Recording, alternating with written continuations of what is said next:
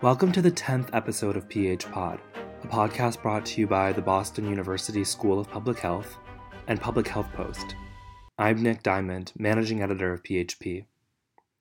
In episode 10 of PH Pod, Dr. Cyrus Shahpar sheds light on the role epidemic intelligence plays in emergency preparedness. Dr. Shahpar is currently the director of the Prevent Epidemics team at the Resolve to Save Lives, an initiative of Vital Strategies. We start our conversation about the spark that lit the fire under him to pursue his work in public health.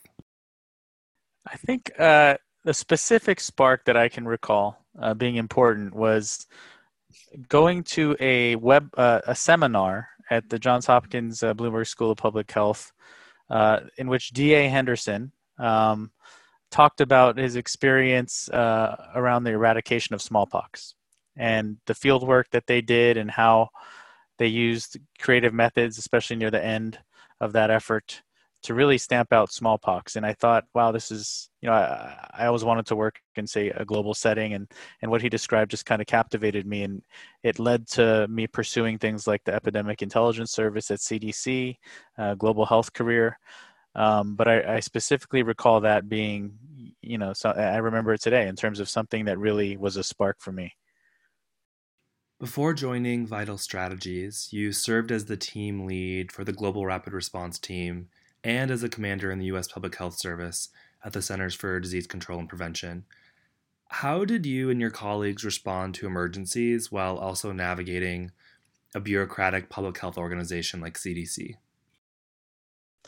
Yeah, I think, you know, CDC has a very passionate, enthusiastic workforce with world class expertise. And at the time, uh, when we launched the Global Rapid Response Team, there really was this uh, support and belief that the US government had a mandate to help others. It was supported by something called the Global Health Security Agenda, that countries around the world should get prepared for infectious disease threats and other public health threats, and that the US would take a lead role in that. So it was an organizational priority, um, and that really helped this team launch and, and at the same time cdc has a global footprint with country offices around the world. So uh, these relationships with ministries of health and things like that. And so i think because it was a priority from the top uh, even from at the presidential level and we had the recent experience from ebola reminding us that this was a problem we needed to address um, this project was successful.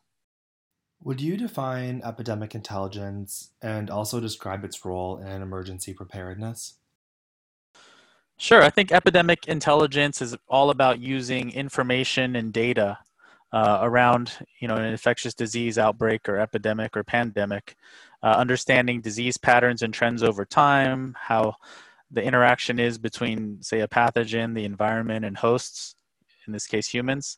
Um, what does that look like? How does that change? What, also, what are the medical and public health prevention and control measures that can be used to kind of um, control disease and save lives.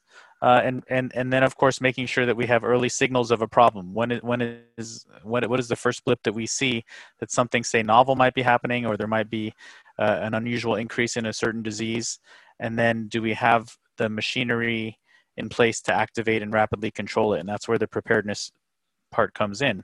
Uh, we need to build these systems such as surveillance systems, lab systems, a ready workforce, emergency response uh, operation centers. These things need to be in place so that when the information does tell us that we have an issue, uh, you know, the, the, the people, the place, the systems that all need to be there to respond to it are already there. And that's what preparedness is all about in terms of building up this capacity.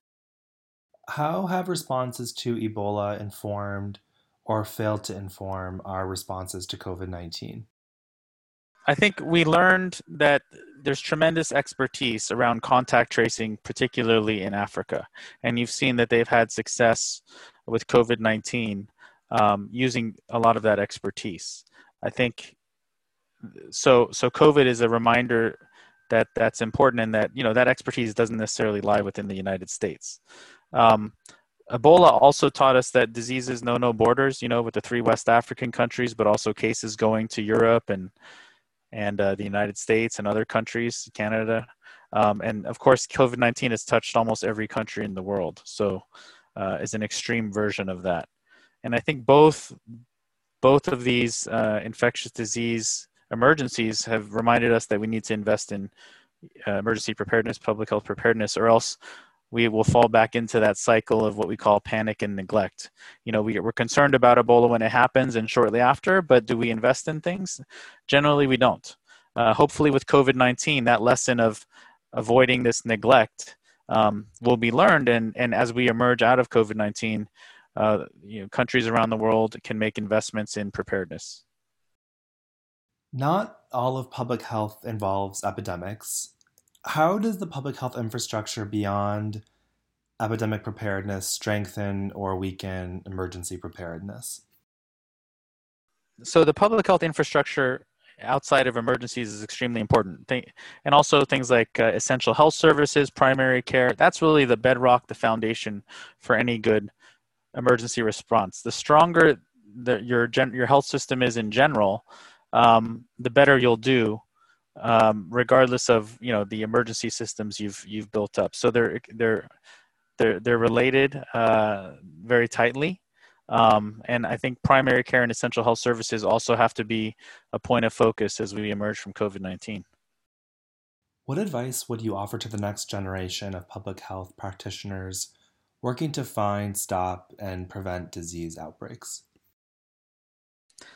I think the next generation of public health practitioners brings with it a different perspective in terms of thinking creatively.